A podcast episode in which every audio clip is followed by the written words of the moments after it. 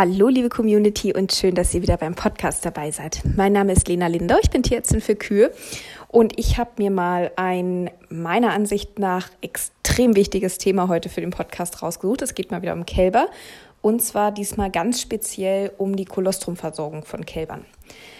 Ähm, das ist immer so ein Thema, egal welches äh, Heft man aufschlägt, was man bei Google eingibt und so findet.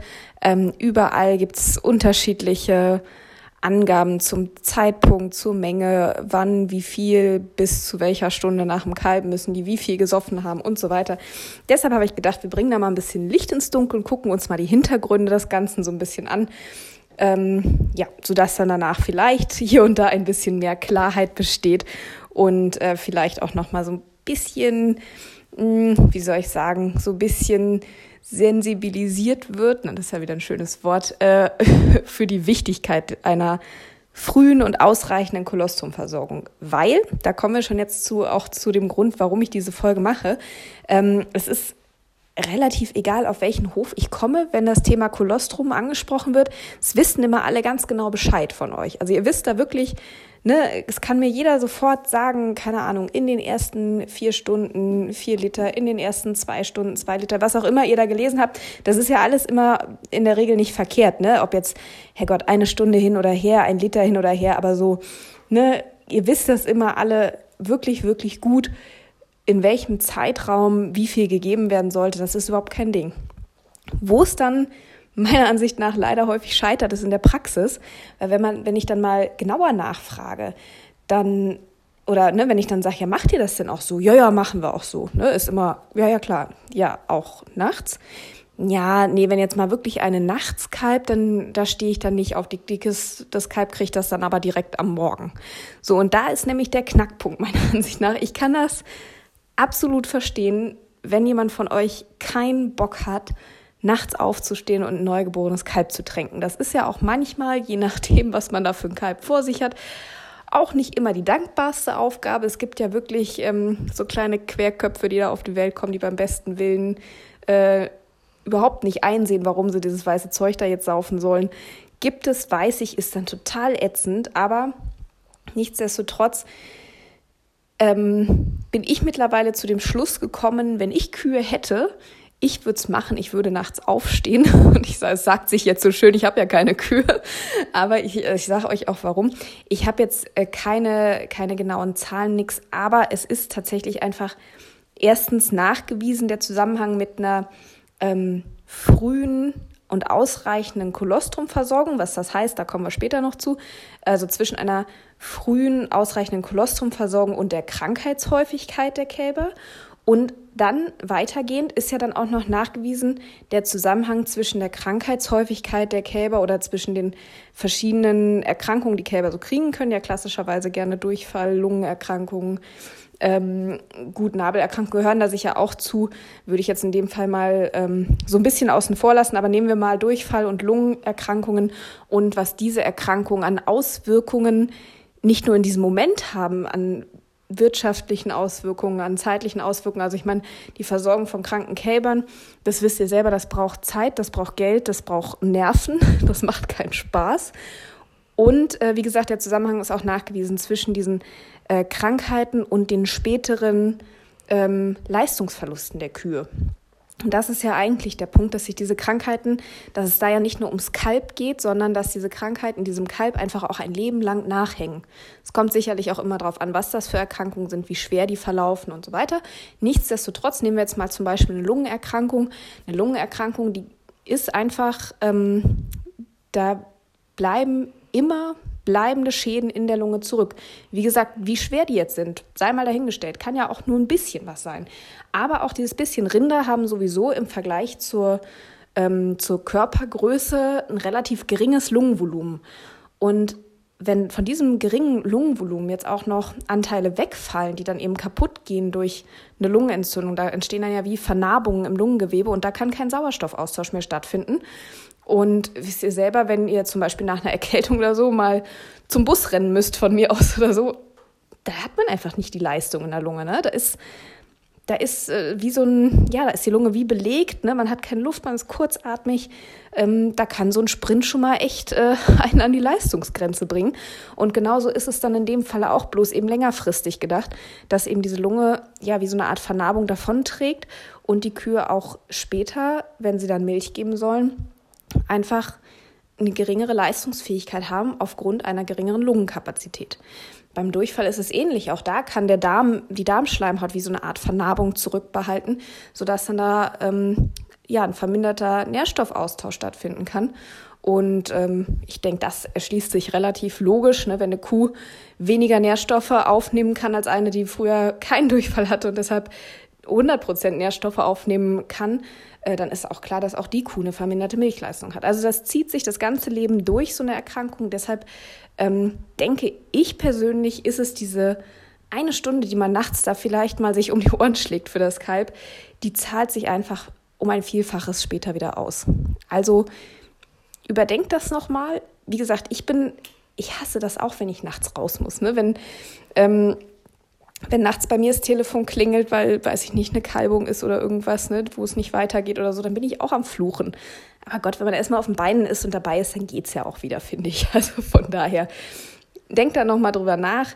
Ähm, es gibt ja auch so schöne Systeme, wo man gar nicht bis in den Stall muss, ne, wo man eben vielleicht mal äh, auf dem Handy das Kamerabild von der Abkalbebox angucken kann und sehen kann, passiert da schon was, passiert da nichts, alles klar, dann schlafe ich weiter. Oder, naja, Gott, jetzt liegt da halt das kleine Kalb, da muss ich halt doch raus. Aber wie gesagt, in einer halben Stunde bis Stunde ist das ja auch alles gegessen. Von daher, ne, von mir nochmal der Appell, denkt dann nochmal drüber nach, es lohnt sich wirklich meiner Ansicht nach. Gut, jetzt habe ich euch aber genug ins Gewissen geredet. Ich denke, ihr ähm, ja, könnt da, ihr seid ja schon groß, ihr könnt da auch selber, selber entscheiden, was ihr daraus macht oder nicht. Also die, ähm, jetzt geht es erstmal wirklich ums Kolostrum. Und zwar die Kolostrumbildung, das fängt ähm, so ungefähr vier Wochen vor der Kalbung fängt das an. Da gibt es eine Hormonumstellung so langsam im Körper der Tiere, wenn es Richtung Kalbung geht. Ähm, es wird mehr Östrogen äh, gebildet im Körper und durch diese äh, Erhöhung der Östrogenspiegel werden dann eben diese Immunglobuline vermehrt ins Euter abgegeben. Da entsteht dann so eine Art Präkolostrum, so ein Urkolostrum, wenn man so möchte. Und mit der einsetzenden Milchleistung zur Kalbung ähm, entsteht dann eben das eigentliche Kolostrum, wo dann diese Antikörper eben drin sind. Und der höchste, also es, da werden äh, eigentlich alle Antikörper ähm, ins Euter abgegeben. Es gibt ja so verschiedene Klassen von Antikörpern, äh, was aber die höchsten ähm, oder die, den Hauptteil der Antikörper ausmacht, ist das IgG, also das Immunglobulin G. Das äh, ist so der größte Anteil daran und äh, an dem wird auch quasi die, äh, die Qualität des Ganzen nachher gemessen. Ähm, Kolostrum hat darüber hinaus vor allem erst gemerkt noch deutlich höhere Protein- und Fettgehalte als später die Milch, das noch so der Vollständigkeit halber. Ähm, genau. Und wichtig ist das Ganze deshalb, weil das Kalb quasi komplett ohne eigenes Immunsystem geboren wird. Das liegt einfach an der Struktur der, ähm, der Plazentaschranke. Ähm, es wird ja, das Kalb wird ja quasi durch eine relativ mh, mm, also die, die Blutgefäße von Kalb und Muttertier laufen ja in der Gebärmutterschleimhaut beziehungsweise in der ähm, in der in den Zotten der ähm, der Plazenta relativ dicht sozusagen nebeneinander her und da können Sauerstoff und Nährstoffe ausgetauscht werden. So wird das Kalb ja mit Sauerstoff und Nährstoffen versorgt und kann Abbauprodukte auch an den Blutkreislauf vom Muttertier abgeben. Ähm, Allerdings wäre es ja doch durchaus schlecht, wenn da einfach völlig ungefiltert alles durch könnte. Also da gibt es eine sogenannte Plazenta-Schranke, die eben für einige Stoffe undurchlässig ist, die zum Beispiel dem Kalb schaden könnten.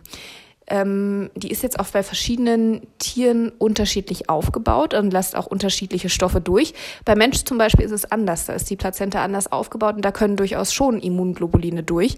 Von daher ist jetzt das Kolostrum für ein Menschenbaby gar nicht so entscheidend, weil es bekommt schon Immunglobuline über die Plazenta. Das ist beim Kalb aber eben nicht der Fall. Da ist die Plazentaschranke wirklich dicht für Immunglobuline. Das heißt, das Kalb kommt wirklich komplett ungeschützt auf die Welt. Und deshalb ist es eben so wichtig, dass es so schnell wie möglich ähm, die Immunglobuline von der Mutter bekommt. Das ist ein passiver Schutz, sprich das Kalb hat ja ähm, selbst wenn es jetzt in Kontakt käme mit äh, Krankheitserregern, wäre das Immunsystem von einem neugeborenen Kalb noch gar nicht in der Lage, eigene Abwehrstoffe zu bilden.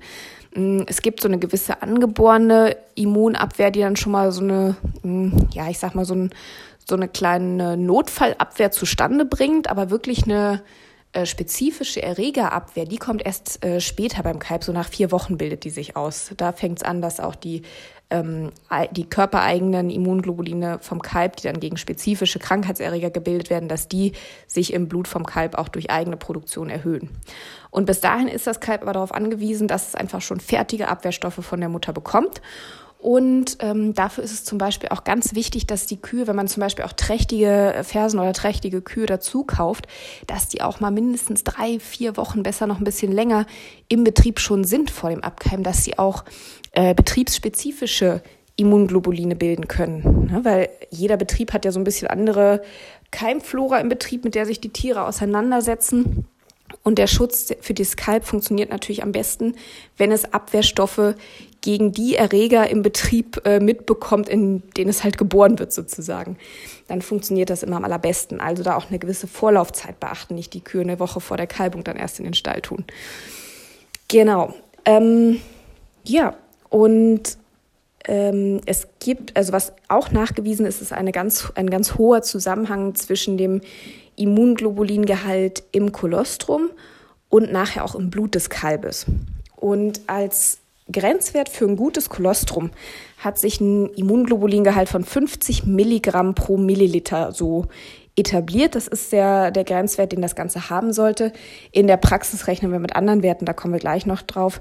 Ähm, was hat jetzt Einfluss äh, auf die Qualität des Kolostrums? Ähm, zum einen scheint die Lakt, also da gibt es auch unterschiedliche Angaben, je nachdem, welche Studien man so liest, was man so an Untersuchungen gemacht hat. Aber allgemein scheinen Kühe mit ähm, höheren Laktationsnummern dazu zu tendieren, eine etwas bessere Kolostrumqualität zu haben. Also bei vielen Untersuchungen waren Kühe so in der zweiten Laktation hatten häufig die schlechteste Kolostrumqualität. Ist nicht ganz durchgängig dieser Trend. Wie gesagt, ist ein Trend, ähm, ist nicht so 100 Prozent haltbar. Ne? Also das ist, ähm, ist nicht bei jeder Kuh so, sagen wir mal so. Ähm, dann ist es auch tatsächlich so, dass Kolostrum, also die, der Zeitpunkt, zu dem das Kolostrum nach der Geburt ermolken wird, das hat allerdings tatsächlich ähm, einen relativ starken Einfluss auf die Kolostrumqualität. Das ist auch nochmal ein Grund dafür, mal nachts aufzustehen tatsächlich, weil bis zwei Stunden nach der Kalbung ermolkenes Kolostrum hat deutlich mehr Immunglobuline im Kolostrum als später ermolkenes Kolostrum. Und zwar sinkt der Immunglobulingehalt mit jeder Stunde, die über diese zwei Stunden herausgeht, um fast vier Prozent. Das finde ich echt schon Hausnummer. Das wusste ich ehrlich gesagt auch nicht. Ich hatte, ich habe ja noch mal so ein bisschen Hintergründe ähm, gelesen, habe da verschiedene Studien gefunden, die das belegen. Das äh, fand, also ich wusste schon, dass das mit der Zeit abnimmt, aber dass es so viel ist, das hatte ich echt nicht mehr auf dem Schirm. Weil vier Prozent finde ich schon mal ein Wort. Ja, dann ist noch die Dauer der Trockenstehzeit entscheidend. Also ähm, wobei es da gar nicht so wichtig ist, ob eine Kuh jetzt 40 Tage trocken steht oder 60 Tage trocken steht. Das hat wiederum keinen Einfluss. Aber dass sie mindestens vier Wochen trocken steht, das ist wichtig, weil ich habe ja vorhin gesagt, na, ab der vierten Woche vor der Kalbung beginnt so diese ähm, ja beginnt das, dass äh, eben Immunglobuline ins Euter abgegeben werden. Von daher trocken stehen mindestens vier Wochen sollte die Kuh auf jeden Fall.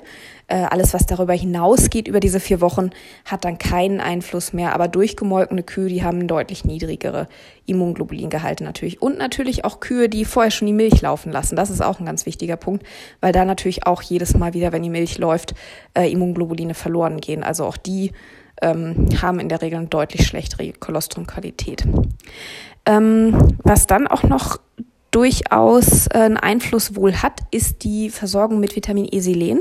Und zwar eine Unterversorgung mit Vitamin E-Selen. E-Selen ist ein ganz wichtiger äh, Bestandteil auch vom Immunsystem. Ähm, was das jetzt genau macht, das würde jetzt hier ein bisschen zu weit führen, ist aber Bestandteil ganz vieler äh, Enzyme, äh, Immunzellen, äh, Signalwege und so weiter. Ähm, wichtiger äh, wichtiger, ähm, wichtige Antioxidanz. Also das hat einen ganz großen Einfluss aufs Immunsystem. Und was wo festgestellt wurde, ist, dass äh, eine Vitamin E-Selen-Unterversorgung, dass die eine Verschlechterung der äh, Kolostrumqualität zur Folge hat.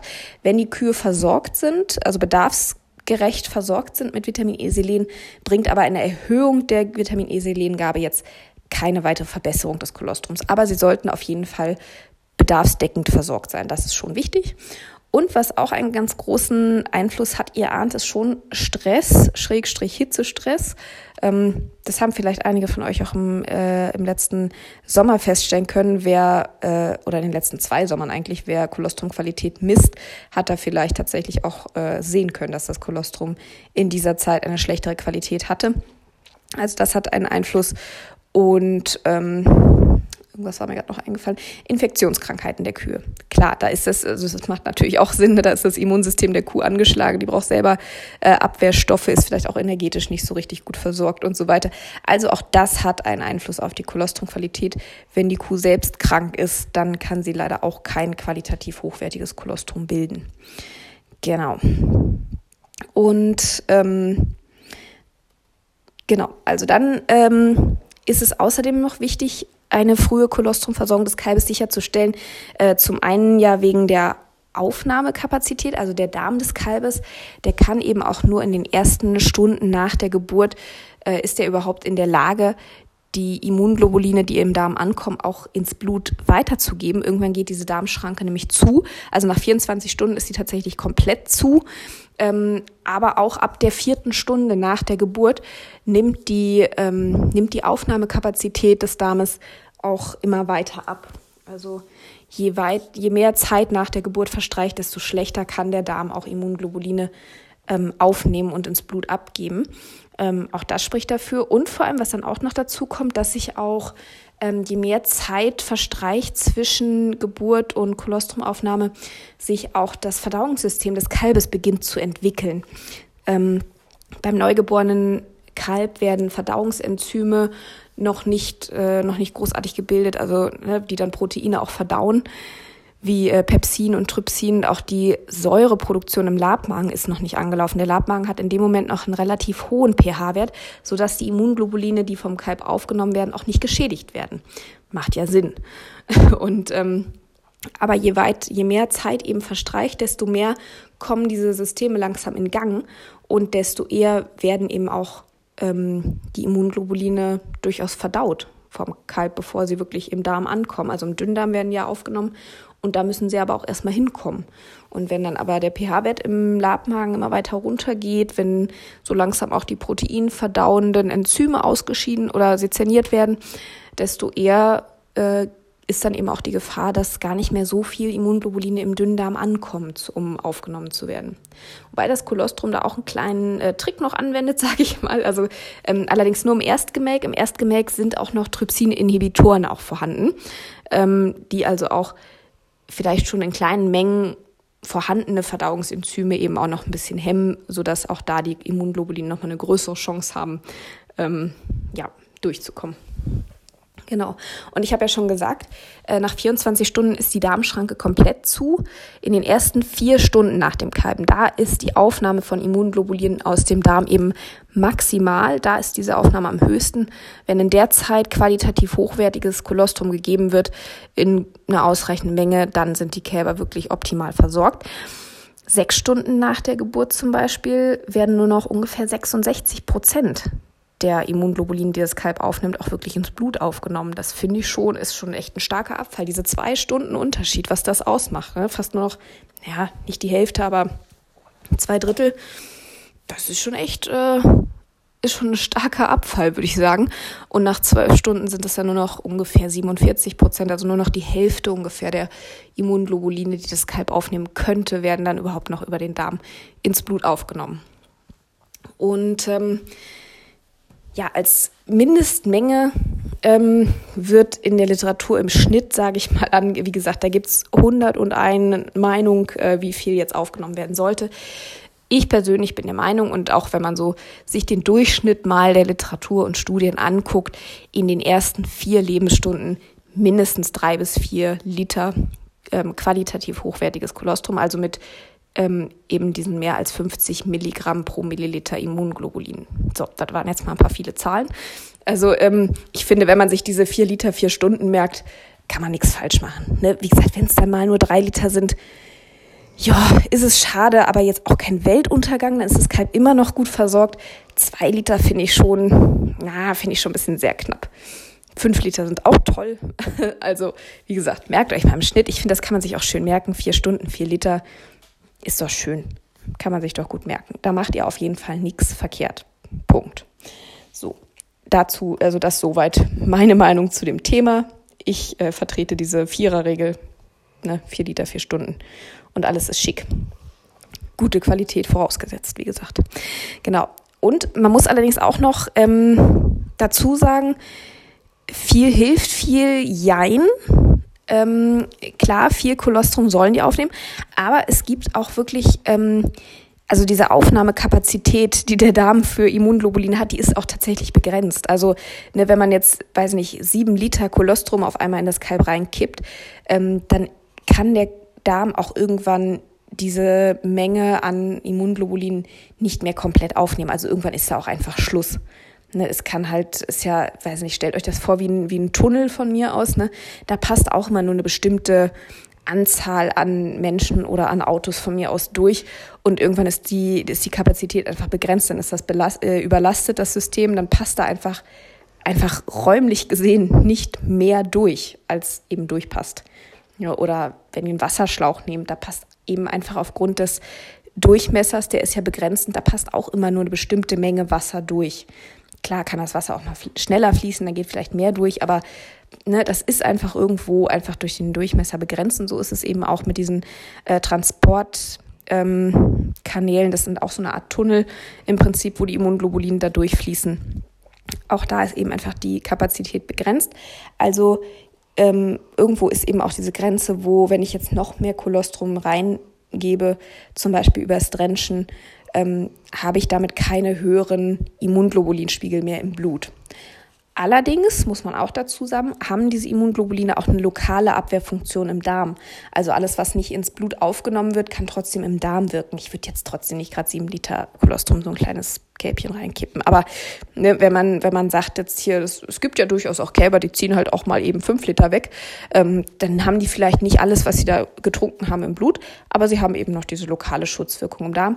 Und diese lokale Wirkung im Darm finde ich persönlich ist auch immer ein schönes Argument dafür, dass man die Kälber auch ruhig noch. Ne, manche fragen mich dann immer, ja, schade denen das denn oder ist das irgendwie gut, wenn ich denen noch äh, ein paar Tage Kolostrum weiterfütter? Na klar, mach doch, ist doch super. Also wie gesagt, diese lokale Wirkung im Darm, die ist ja trotzdem noch vorhanden. Die nehmen zwar nichts mehr ins Blut auf nach den ersten 24 Stunden, aber es kann doch nicht schaden, wenn da noch ein paar Immunglobuline im Darm rumschwirren. Von daher, pff, mach doch, ist doch alles gut. Ich meine, bevor die Milch nachher wegkippt oder so, weil die nicht geliefert werden kann, können die Kälber die doch super trinken. Ist doch wunderbar.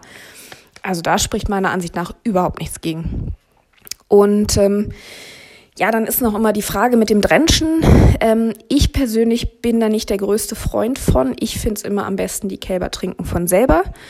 Und ähm, das einzige, also der einzige Grund für mich, der fürs Drenchen spricht, ist eben, wenn die Kälber eben nicht in diesen vier Stunden die vier Liter trinken. Dann bitte drenchen. Natürlich, die brauchen ja die Immunglobuline. Klar, die sollen ja nicht krank werden, weil sie nicht trinken am Anfang.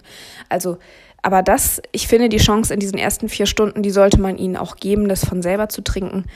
Ähm, und es gibt tatsächlich äh, auch einen Paragraph im Tierschutzgesetz, der auch sagt, dass eine zwangsweise Ernährung von Tieren ohne klinische Indikation, also ohne irgendeinen äh, gesundheitsbedingten Grund, auch verboten ist tatsächlich. Und das ist für mich dann so auch ne, auch von der rechtlichen Seite her, sage ich mal, der Grund zu sagen, nach diesen oder ne, wenn wenn wenn es sich abzeichnet, dass das Kalb jetzt in den ersten vier Stunden diese vier Liter nicht oder drei bis vier Liter nicht schafft, ja, dann natürlich drenchen, weil die brauchen das. Aber vorher bin ich der Meinung, sollte man ihnen durchaus die Chance geben, das selber zu trinken. Finde ich. Ist meine Meinung, mein Vorgehen. Ja, genau. Ähm, was wollte ich noch sagen? Was war mir gerade noch eingefallen? Ach so, genau. Und ähm, überlegt auch schon, wenn es ums Kolostrum geht, ähm,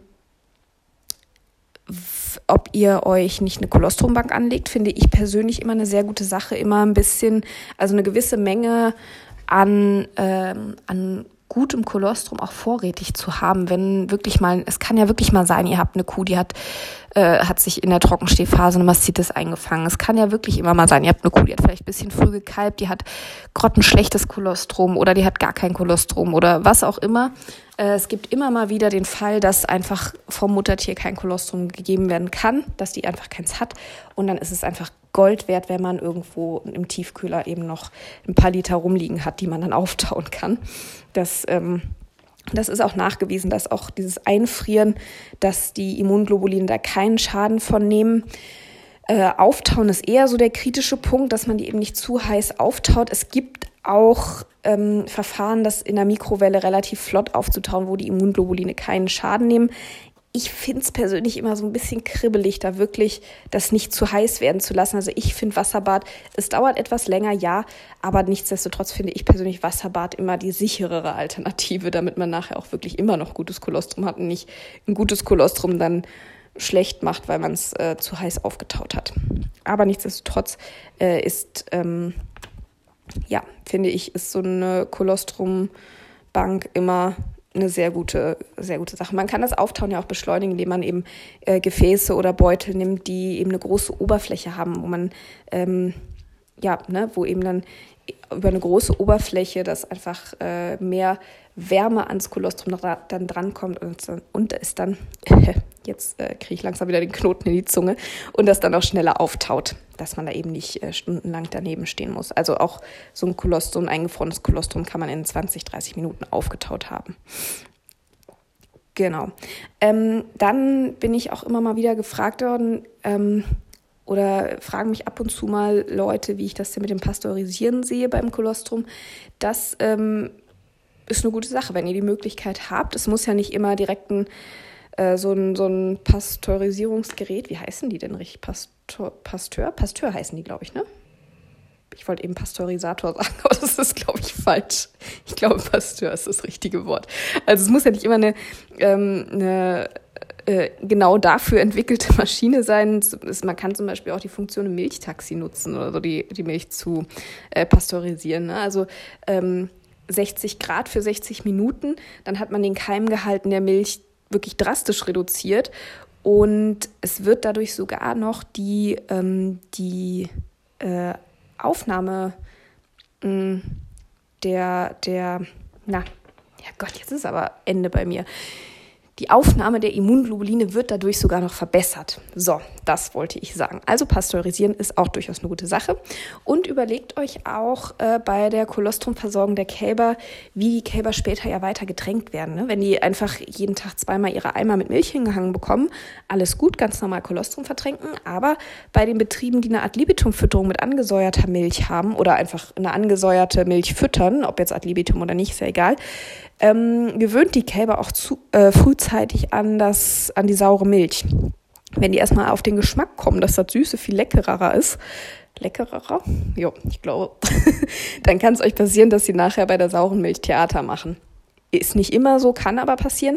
Also spätestens äh, die zweite Mahlzeit sollte auf jeden Fall dann angesäuert sein. Man kann auch schon das Erstgemelk, also das Erstkolostrum ansäuern, ähm, wenn man ganz sicher gehen will, dass es gar nicht von Anfang an irgendwie anders kennen. Aber spätestens die zweite Mahlzeit sollte dann wirklich angesäuert sein. Ich habe so ein paar Betriebe, die machen das angesäuert. Ähm, die sagen aber irgendwie, ja, irgendwie ähm, haben sie dann Angst, dass die Kälber das beim ersten Mal nicht richtig trinken, dass sie dann zu wenig bekommen oder dass... Ähm, oder dass sie dann in der Milch doch irgendwas kaputt machen, wenn es mal ein bisschen zu sauer ist, dass sie dann die Immunglobuline kaputt machen. Wenn man das richtig misst, passiert das eigentlich nicht. Aber die haben einfach ein besseres Gefühl, wenn die erste Milch nicht angesäuert ist. Und wenn es funktioniert, Herrgott, ist doch in Ordnung, dann ist doch gut. Aber wie gesagt, spätestens die zweite Mahlzeit sollte dann angesäuert sein, damit die Kälber nicht irgendwann sagen, nee, nee, das mit dem Sauren da, das, äh, das mag ich aber nicht. Genau. Und ähm, was dann für mich noch ganz wichtig ist, ist, dass wirklich die Kälber getränkt werden und nicht trinken gelassen werden. Ich denke, ihr wisst, worauf ich hinaus will, dass die Kälber eben nach der Geburt nicht an der Mutter saufen, einmal aus hygienischen Gründen, ähm, aber eben vor allem, weil man die Kontrolle dann einfach nicht so hat, wie viel das Kalb jetzt gesoffen hat. Ich weiß, es gibt viele, die machen das und die sagen, wieso bei mir funktioniert das gut. Mag sein. Ähm, ich habe jetzt mal einfach, weil ich es mal wissen wollte, ne, weil man das immer so sagt, die Kälber dann schnell von der Mutter weg, beziehungsweise abmelken und tränken, damit man die Kontrolle hat. Ich gedacht, naja, äh, wollte ich es jetzt mal wirklich wissen, ob es dazu irgendwelche Untersuchungen gibt, ob das tatsächlich einen Einfluss hat. Und ja, es gibt da Untersuchungen zu, gar nicht so wenige, habe ich gestaunt. Ähm, und zwar, wenn man, also auch da gibt es natürlich ne, unterschiedliche Angaben. Ich habe jetzt aber mal den Schnitt ausgerechnet. Und zwar sind rund 60 Prozent der Kälber, die an der Mutter ähm, trinken gelassen werden, sind tatsächlich unterversorgt mit Immunglobulin. Das finde ich auch nochmal ein Argument für abmelken und tränken. Sauber abmelken bitte, auch ganz wichtig. Aber abmelken und tränken, es ist einfach wirklich die beste Kontrolle. Ansonsten weiß man einfach nicht.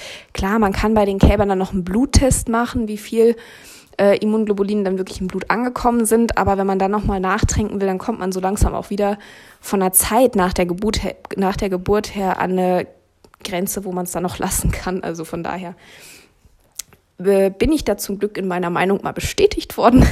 ist ja auch schön, wenn man mal recht hat. Ähm, genau, abmelken und tränken ist einfach am sichersten. Genau. So, wie messe ich denn jetzt äh, die Kolostrum-Qualität? Ähm, meine, meine Meinung ganz klar äh, über den Brix-Wert. Es gibt ja auch diese, diese Spindeln, die ähm, über die Dichte der Milch gehen. Allerdings sind die zum einen temperaturabhängig, also ähm, wenn es kälter oder wärmer ist, als die Milch eben gerade aus der Kuh kommt, äh, beziehungsweise die ein bisschen abkühlt äh, oder erhitzt wurde zum Pasteurisieren oder was, verfälscht das die Werte. Also es ist tatsächlich temperaturabhängig. Ähm, und auch äh, und auch der Gesamtproteingehalt der Milch scheint da auch einen Einfluss drauf zu haben. Äh, ich habe ja eben schon mal gesagt, dass Kolostrum auch einen, ähm, einen höheren Proteingehalt hat als die in Anführungszeichen normale Milch. Und äh, das hat da wohl anscheinend auch einen Einfluss drauf, dieser Gesamtproteingehalt. Klar, weil der natürlich die Dichte auch verändert, der Flüssigkeit.